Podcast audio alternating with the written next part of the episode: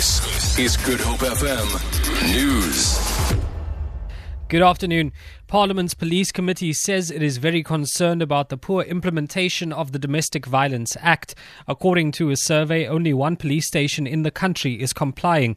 This has led to an influx of victims to shelters for abused women. Shelters have reported that women need assistance with the implementation of protection orders. These orders are supposed to be implemented by police, but they are often not equipped or have a poor understanding of the Act.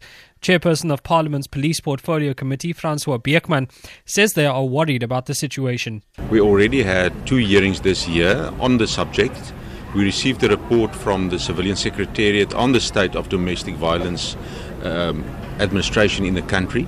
We are of the view that there should be a much more comprehensive report coming to the committee that we can evaluate the state of DVA administration in the country According to the report of the Civilian Secretariat, only one police station in the country, namely Brooklyn Police Station, complies with the scorecard of the Civilian Secretariat. The Saartjie Baartman Shelter for Abused Women in Cape Town says it has a 65% increase of women knocking on their door. Women are flocking to the shelter seeking protection orders, saying police are not assisting them. A spokesperson at the shelter, Dorothea Gertze. What has happened is that um, a woman, she's being abused. She knows that she needs to go to the police station to get help.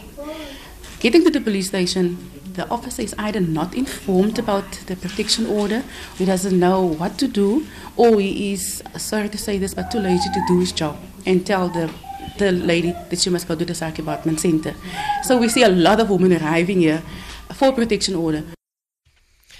Cape Town police say no arrests have been made yet after the fatal shooting of two teenage girls in Kraaifontein.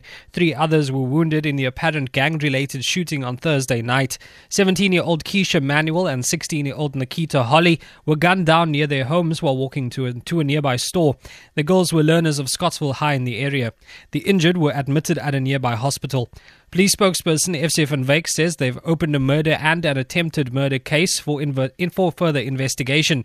They're appealing to anyone with further information about the shooting to come forward or to call the Crime Stop number at 08600 10 a memorial service will be held tomorrow for eight young women who died following a stampede at a Khayelitsha tavern last weekend.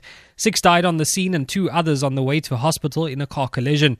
Police say the victims were between the ages of 15 and 23. Dates for the burials are yet to be announced. And lastly, the Highlanders have won the 2015 Super Rugby title after they upset the Hurricanes in an all New Zealand final in Wellington. The Highlanders won 21 to 14 after leading 13 to 5 at halftime. Highlanders scored the Highlanders scored two tries. The Hurricanes replied with a try and three penalties. For Good FM News, I'm Jikshay Peterson.